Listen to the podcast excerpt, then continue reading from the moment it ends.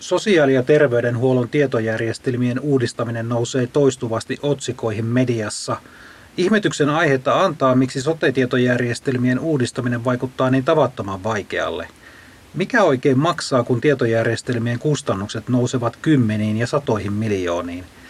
Ja kun uusi tietojärjestelmä saadaan käyttöön, miksi sote-ammattilaiset moittivat järjestelmien käytettävyyttä – Muun muassa näihin kysymyksiin haetaan vastauksia tällä kertaa Akateminen vartti podcastissa. Studiossa Risto Lööf, tervetuloa kuulolle.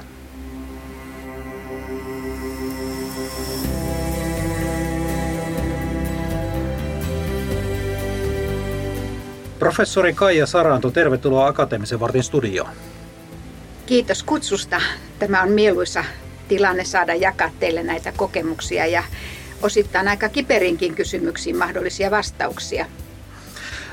Toimit sosiaali- ja terveydenhuollon tiedonhallinnan professorina Itä-Suomen yliopistossa. Avataanko ihan aluksi, mitä tarkoittaa sosiaali- ja terveydenhuollon tiedonhallinta?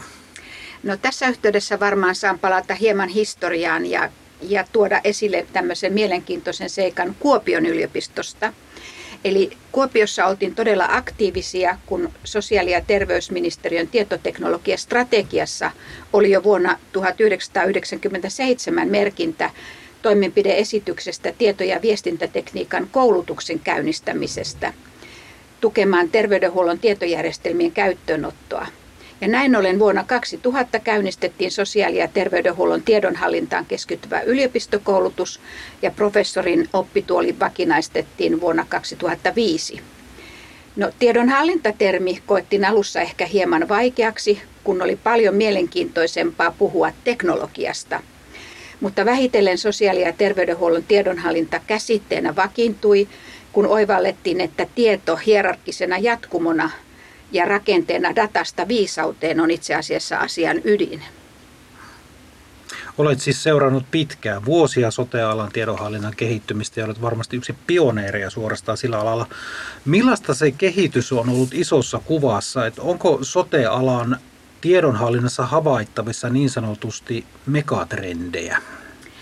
No kyllä, näitä voidaan tunnistaa ja jos lähdemme liikkeelle vähän historiasta edelleen, niin, niin sähköisten tietojärjestelmien kehittäminen ja käyttöönotto on aina ollut yhteydessä talouden ja hallinnon tarpeisiin.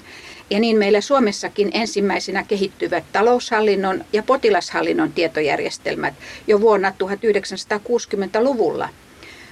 Oli tärkeää saada julkisessa palvelujärjestelmässäkin maksujärjestelmät kuntoon. Tämän jälkeen alkoi asiakas- ja potilastietojärjestelmien kehittäminen monine erillisjärjestelmineen – ja näitä syntyi usein organisaatioiden sisälläkin kotikonstein, kun haluttiin tilastoida esimerkiksi kliinisiä toimenpiteitä. Kuten monella muullakin toimialalla vuosisadan vaihde 2000 oli sosiaali- ja terveydenhuollossa jännittävä koettelemus järjestelmien kestolle, josta selvittiin todella hyvin. Mutta sen myötä monet itse kehitetyt järjestelmät lakkautettiin. Lainsäädännöllä on siis ollut merkittävä rooli myös tietojärjestelmien kehittämisessä ja käyttöönotossa. 2000-luvulla käynnistynyt sähköinen potilaskertomushanke pääsi ensin hyvään alkuun, kunnes paljastui, että meiltä puuttui kokonaan lainsäädäntö sähköisen potilastietoon. Ja vuonna 2007 tuli vasta voimaan tarve, tarvittava laki. Myös tietosuojan kysymykset ovat olleet keskiössä jo ennen EUn julkaisemaa tietosuojalainsäädäntöä, ja usein onkin ajateltu, että tietosuojaa, tietosuojaa koskevat lait ovat terveydenhuollon omia lakeja, ja näin ei suinkaan ole, vaan ne ovat yhteisiä lakeja. 2010-luku edisti sähköisen reseptin käyttöönottoa, ja se on lunastanut paikkansa alun soraäänistä huolimatta – Reseptikeskuksen ohella kantaportaalin kehittämistyö on tiedonhallinnan tärkeä lippulaiva, joka on vahvistanut tiedon välitystä merkittävästi kansalaisten ja ammattilaisten välillä. Tavallinen kansalainen kohtaa useimmin sote-alan tiedon jakamista juuri tuon kantajärjestelmän kautta. Kuinka edistyksellisestä järjestelmästä siinä on kyse? Voidaan sanoa, että hyvin edistyksellisestä ja Euroopan mittakaavassa voimme olla ylpeitä myöskin tästä kehitystyöstä. Kantapalvelut Omakanta ja Reseptikeskus ovat kansallisen kehittämistyön tuloksia, joista nyt erityisesti pandemian aikana on ollut paljonkin hyötyä. Yhteenvedot hoidosta ja tutkimuksista sekä esimerkiksi rokotustodistukset ovat merkityksellisiä tiedonkulun kannalta. Sähköisiä reseptejä on toki käytössä monessa maassa, mutta suomalainen ratkaisu, joka tukee asiakkaan omaehtoista valintaa lääkkeen jakelijasta, siis apteekista, ei ole kaikkialla mahdollista. Monet Euroopan maat siitä ovat kadehtineet tätä meidän yhtä lippulaivaa tietojärjestelmien kehittämisen saralla. Tässä tuli niitä etuja, mitä, mitä isosta tietojärjestelmästä on sekä soteala ammattilaisille että vastaavasti yksittäiselle kansalaiselle. No, meillä on myös kriittisiä julkisia puheenvuoroja ää, sote-tietojärjestelmistä. Puhutaan muun muassa Uudenmaan alueen apottijärjestelmästä. Se on ollut paljon otsikoissa. Tuoreempana tikun nokkaan on joutunut Aster-niminen asiakas- ja potilastietojärjestelmä, jota on, on kehitetty ja joka on puhuttanut myös tuolla Pohjois-Karjalassa Siun sote-alueella tänä syksynä. No viimeisin tieto on, että Asterijärjestelmä nyt ei vaikuta etenevään, kun Keski-Suomen sairaanhoitopiirin hallitus teki kielteisen päätöksen siitä jatkokehityksestä. Yleisesti ottaen, miksi sote-tietojärjestelmien uudistaminen on niin pirullisen vaikeaa? No voidaan lähteä palvelujärjestelmästä. Julkisessa sosiaali- ja terveydenhuollossa palvelut tarvitsevat tuekseen tietojärjestelmiä, joiden kehittäminen ja käyttöönotto on hyvin monisäikeinen asia – palveluprosessit, tietoprosessit ja ennen kaikkea työprosessit ovat vaikeita sovittaa yhteen niissä tarvittavan tiedon ja myös lainsäädännön näkökulmasta. Siten esimerkiksi kansainvälisten ohjelmistoyritysten tuotteet vaativat paljon perustavanlaatuista kansallista kehittämistyötä – Maakuntauudistus tuo vielä oman haasteensa, sillä asiakas- ja potilastietojen on oltava käytössä maakunnan alueella. Siis nyt käytössä olevien lukuisten järjestelmien pitää puhua ikään kuin samaa kieltä tiedon välityksen kannalta.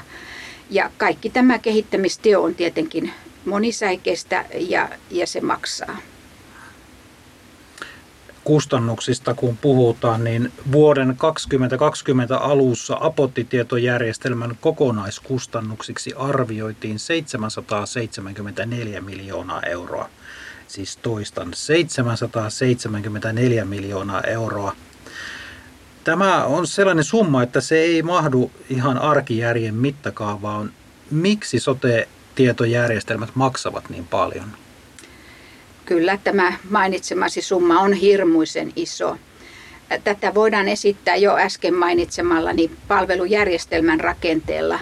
Ja julkisissa sosiaali- ja terveyspalveluissa käytettävät tietovarannot vaativat runsaasti perustavanlaatuista muutosta tietoarkkitehtuureissa, siis miten ja missä tieto kulkee järjestelmissä.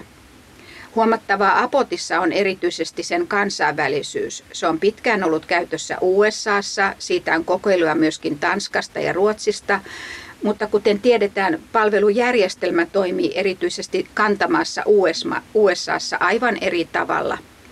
Lisäksi Apotin suuri kehittämistyö liittyy tiedon rakenteisuuden vahvistamiseen. Ei pelkästään terveydenhuollossa, vaan rakenteisuus piti kehittää myös sosiaalialan tiedonhallintaan. Ja tämä työ on ollut erittäin uraan uurtavaa ja suunnitelmissa ei aina voida arvioida todellista työmäärää, varsinkin kun se tehdään tässä tapauksessa ensimmäistä kertaa kansainvälisen järjestelmään. Apotin käytettävyydestä on myös esitetty kriittisiä näkemyksiä hoitohenkilökunnan parista. Näitä on saatu lukea, lukea lehtien palstoilta myös. Onko se arvostelu aiheellista vai onko siinä kysymys enemmän muutosvastarinnasta? Voi olla, että molempia. Yleisesti ottaen käytettävyydellä tarkoitetaan tietojärjestelmän ja ihmisen välistä yhteyttä. Siihen panostetaan paljon järjestelmien kehittämisvaiheessa ja se on myös paljon tutkittu aihe tutkimuksellisesti käyttöönottojen yhteydessä. Käytettävyyden ongelmat liittyvät usein muutokseen toimintatavoissa, joita tietojärjestelmän tuella pyritään kehittämään. Ja tähän varmaan liittyy tuo äsken mainitsemasi muutosvastarinta. Kuitenkin uudet tutkimustulokset kertovat uuden ja uusitun järjestelmän käytön, siis oppimisen vaikeuksista. Käyttäjät kritisoivat perehdyttämistä tai sen puutetta, mutta myös kirjas, kirjaamistavan muutosta. Haasteet ovat varmasti todellisia, koska rakenteinen kirjaaminen vaatii ei pelkästään kirjaamistavan, vaan myös ajattelutavan muutosta.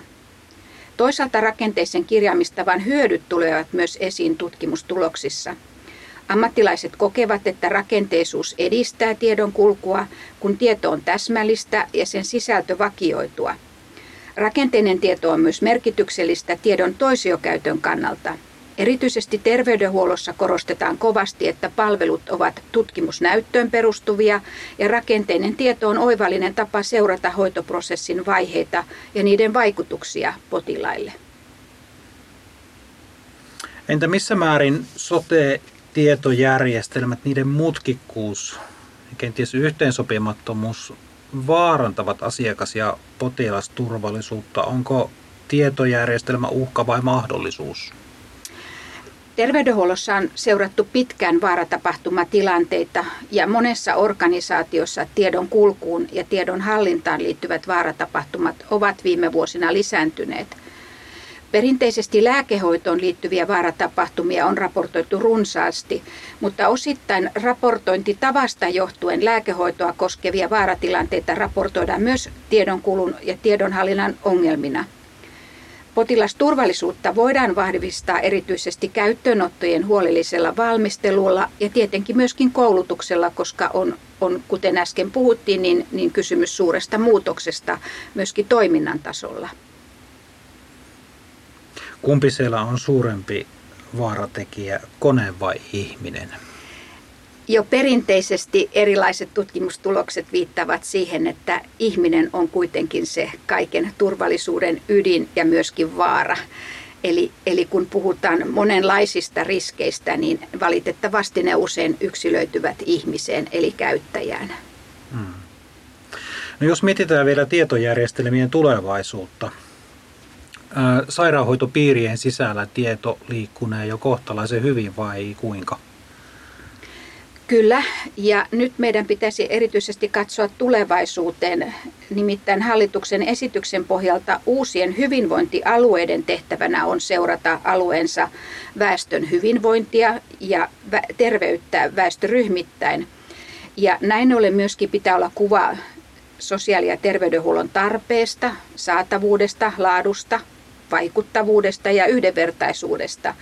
Ja tämä tietenkin edellyttää hyvin paljon hyvinvointialueelta tietoja ja tiedonhallinnan muutoksia. Mutta vielä suurempi haaste ehkä sitten tulee siinä, että tämän tiedon pitäisi olla myöskin verrattavissa muihin hyvinvointialueisiin.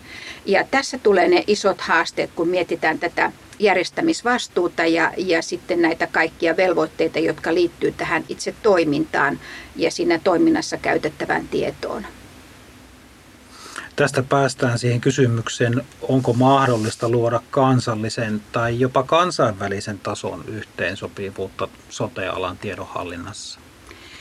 Uskoisin, että varmaan on, mutta se on kehityksen kaaressa pitkä, pitkä tie. Ja jos ajatellaan, että me kuitenkin olemme osa EUta ja EUlla on jo pitkään ollut erilaisia suunnitelmia, erilaisia hankkeita jopa, jossa niin kuin pyritään nimenomaan tähän yhteisen tiedonhallintaan.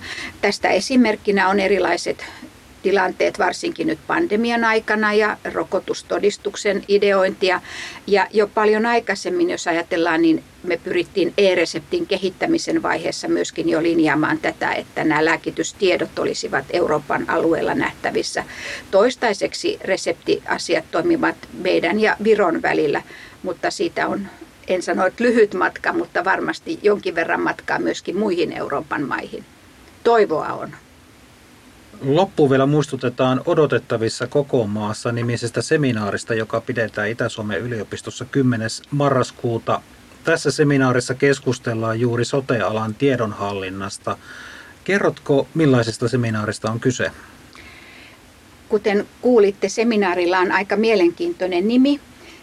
Kymmenen vuotta sitten, kun käynnistimme tällaista seminaaria ja keskustelutilaisuutta, niin päätimme antaa sille hieman raflaavan otsikon ja aina vuosittain muuttaa teemaa. Tänä vuonna teemana on tiedonlaatu turvallisen tiedonhallinnan perustana. Ja näin ollen tällä teemalla myöskin haluamme juhlistaa sosiaali- ja terveydenhuollon tietohallinnon maisterikoulutusohjelman 20-vuotistaivalta. Olemme kutsuneet puhujiksi merkkihenkilöitä koulutusohjelman taipaleelta niin alusta kuin keskivaiheelta ja vielä sitten haluamme linjata myöskin tulevaisuuteen. Meillä on puhujina myöskin monta alumnia, jotka ovat merkittäviä yhteistyökumppaneita tällä hetkellä ja osallistuvat myöskin oleellisesti esimerkiksi opiskelijoiden ohjauksen pro-gradu-töissä. Ja tästä kaikesta pääsee nauttimaan osallistumalla tähän seminaariin ja tällä hetkellä iloitsemme siitä, että voimme kokoontua fyysisesti Kuopiossa. Tervetuloa. Kiitos professori Kaija Saranto haastattelusta ja menestystä tutkimukseen ja seminaariin.